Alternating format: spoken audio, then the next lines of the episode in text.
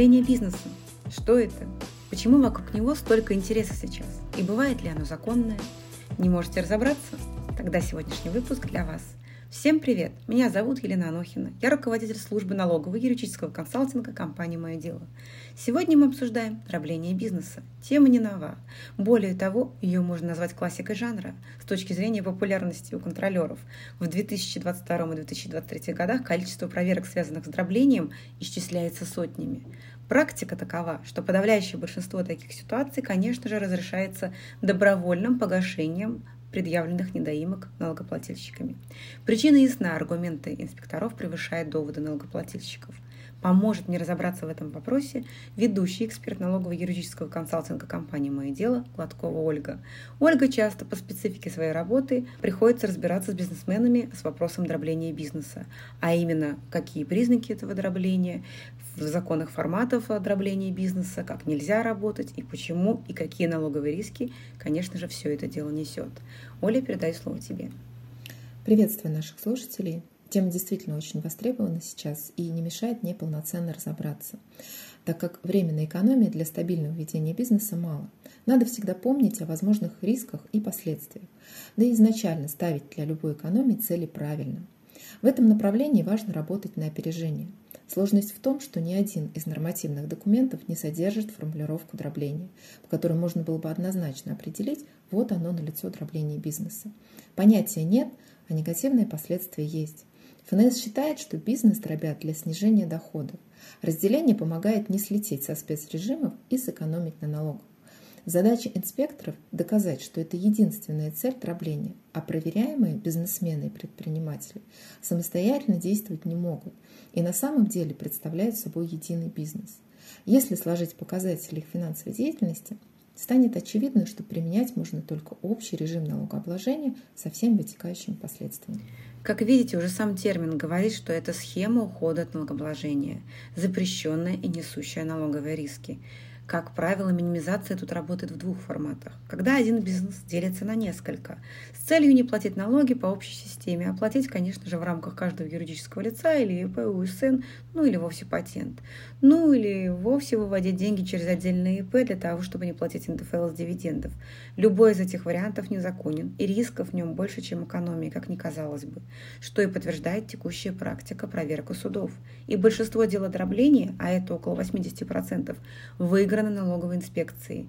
Оля, расскажи нам, пожалуйста, на что же ориентируются инспекции на местах, то есть по каким признакам чаще всего выявляется дробление?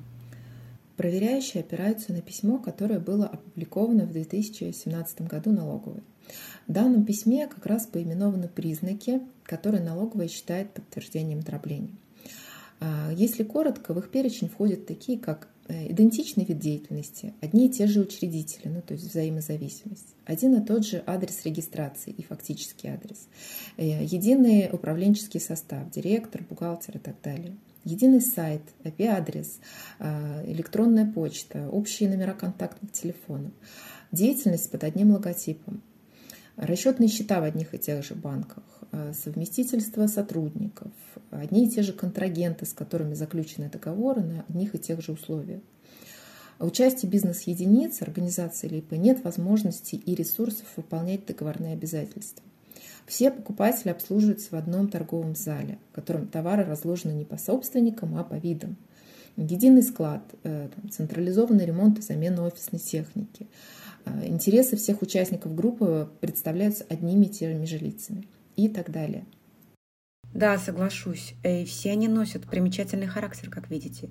К примеру, тот же один сайт или логотип, который в моменте тесно связывают один бизнес с другим. А если у них еще и параллельная экономия от этого на налогах, то тут налоговые долго думать не надо. То есть есть все по мелочи складывается в единую большую картину и доказывает, что бизнес один. Фирм несколько, и каждая от этих э, отношений заплатила в бюджет меньше, чем должна. Но можно ли говорить о полном исключении варианта дробления бизнеса и жизни предпринимателей? Конечно же нет, так как у этого вопроса есть две стороны. Существует вполне легальный вариант – это разделение бизнеса. Правда, пользуются им нечасто, так как у него совершенно иная цель. Нет снижения налогов – но основная цель, конечно же, это повышение доходности. Оль, а значит ли это, что всякое разделение бизнеса – нехорошее дробление и поэтому незаконно? Нет, это не, не означает.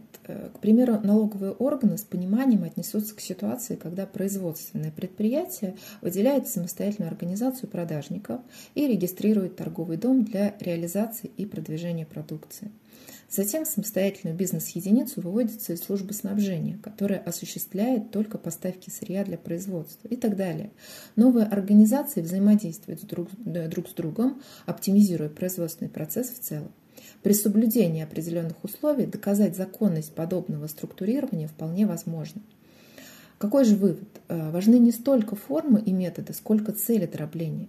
В одном случае разделяют процесс для получения большего экономического эффекта, то есть увеличения прибыли, а в другом главный единственный смысл разделения – снизить налоги. Последний вариант вызывает активное сопротивление инспекторов. Как действовать, чтобы отстоять свою схему деления? Процессу нужно правильно подготовиться. Э, во-первых, учесть и предусмотреть законодательные и организационные нюансы. А во-вторых, четко сформулировать деловую цель, которую будете озвучивать и отстаивать, если вдруг у контролеров возникнут вопросы. Правила грамотного деления бизнеса просты и очевидны. Защититься можно разумной деловой и экономической самостоятельностью. Это самые сильные аргументы. Давай расшифруем, что же такое самостоятельность, приведем несколько аргументов подробнее для наглядности. Да, конечно. Итак, первый аргумент – это отсутствие взаимозависимости на уровне учредителей, разделение управленческих функций, отдельные директора и бухгалтеры. Здесь можно отметить, что не стоит привлекать родственников. Исключения, конечно, возможны, но требуют железобетонных аргументов. Если бухгалтерское обслуживание поручается единой бухгалтерии, выведите специалистов учета в отдельную компанию и обоснуйте переход всех участников на аутсорс. Аналогично и с юридическим обслуживанием, и с агентами по персоналу. Второй аргумент. Каждый бизнес-единица – собственный набор акведов. Если организации или ИП не клоны друг друга, а созданы под конкретную задачу, набор акведов у них тоже будет свой собственный.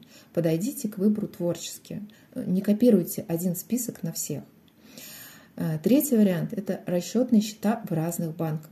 За счет современных технологий межбанковские платежи проходят в течение дня. И если единственный аргумент – открыть расчетные счета в одном банке, экономия на комиссии, да, стоит поразмышлять, а компенсирует ли она сумму доначисленных налогов. Четвертый э, аргумент. Каждая бизнес-единица – отдельные планы развития, политику ценообразования. Этот критерий связан, э, по сути, со вторым. Под разные задачи разные виды деятельности. Следовательно, и планы развития индивидуальны. Устанавливайте самостоятельно цены на продукцию, работу и услуги. А, пятый аргумент. Нет между собойчика. Когда все замыкаются э, только на э, контрагентах внутри группы. Самостоятельно ищите поставщиков и покупателей. Заключайте договоры, используя индивидуальные условия сделок, расширяйте клиентскую базу за пределами группы. Да, я бы еще добавила следующие аргументы. У каждой бизнес-единицы свои работники. Минимизируйте совместительство, идеальный вариант обойтись без него. Не используются или используются минимально внутригрупповые займы в любой форме, кредиты, аренда, оборудование и прочее. Внутри проблемной с точки зрения налоговой группы займа, как правило, представляется по условиям далеким от рыночных, чего в природе между реально независимыми контрагентами быть не должно. Каждой бизнес-единицы отдельный сайт. Иногда можно аргументированно объяснить экономический смысл единого сайта, но в общем случае безопаснее развивать отдельные. У каждой бизнес-единицы свои компьютерные программы, сервисы, телефонные номера, адреса электронных почт, IP-адреса – если программы еще могут совпадать, и в этом нет ничего криминального, вспомним о программах бухгалтерского учета, одной из которых, к примеру, является сервис компании «Мое дело», то телефонные номера, электронные почты и IP-адреса у независимых компаний все-таки разные.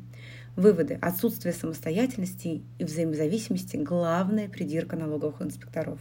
Противопоставить ей можно только уникальность компании – Каждая единица группы независима от других, владеет своими собственными ресурсами для осуществления деятельности и вполне сможет работать и развиваться вне группы, то есть, к примеру, с другими контрагентами, соответственно.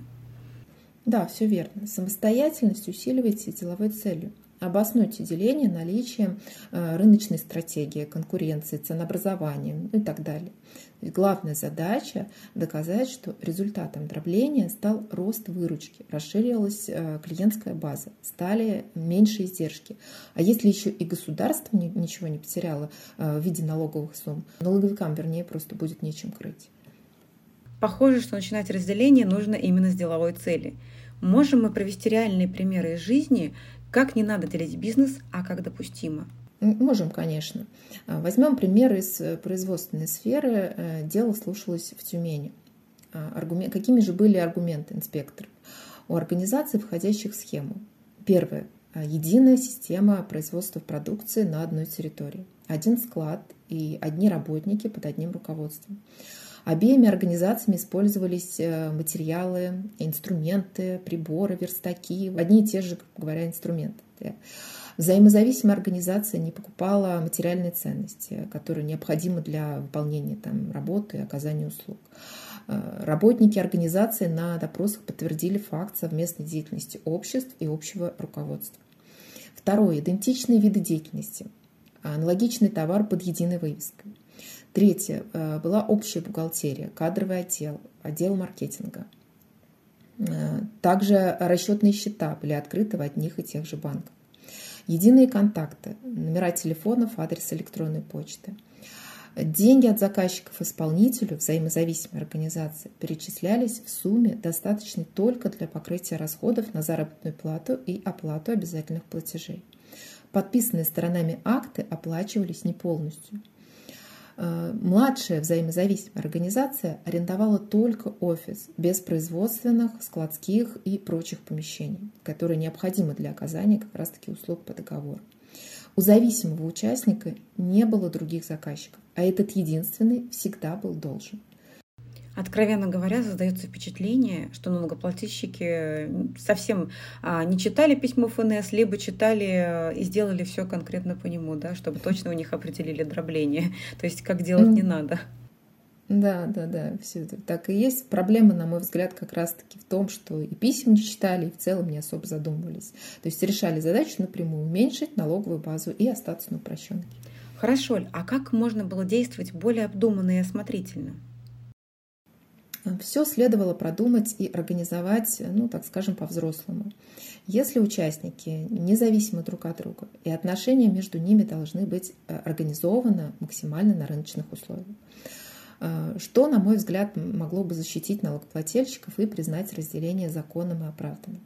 Первое – это сторонние контрагенты – Реальный бизнес стремится увеличивать число заказов и покупателей. Это выгодно и безопасно. Иметь одного поставщика или одного покупателя просто неосмотрительно. А второе, у каждого участника схемы свои производственные цеха, склады, материалы, комплектующие. Третье, обязательно собственные работники. Если по договорам реализовывается продукция, кто-то где-то из чего-то ее должен производить. Это логично. Если производить, значит нужно закупать материалы и комплектующие. Расходы должны соответствовать деятельности. В этом случае результаты допросов свидетелей, ну, работников организации, не стали бы для налогоплательщика такими плачевными. Четвертое. Внутри группы э, расчеты реальные и по рыночным ценам. Когда ваш единственный заказчик за уборку помещения платит как за ремонт э, авиалайнера, например, это очень странно. Когда у вас один заказчик, который из года в год не платит вовремя и полностью, а вы не требуете оплаты и не ищете других клиентов, то это подозрительно. Какой же вывод здесь можно сделать? Дробление от обоснованного деления, ну, структуризации, отличается как разбитая ваза от чайного сервиза. От осколка никакого прока не будет, а чашка вполне себе самостоятельно и в сервизе, и без него. Если деление экономически оправдано и компания соответствует всем критериям самостоятельности, применяйте этот прием и будьте готовы отстоять свою позицию. Да, полностью согласна. Оля, благодарю за наш сегодняшний диалог. Думаю, наши слушатели не остались равнодушными к данной теме и, надеюсь, воспользуются советами нашего эксперта. Если вам понравился сегодняшний наш подкаст, не забудьте поставить лайк. Удачного ведения бизнеса!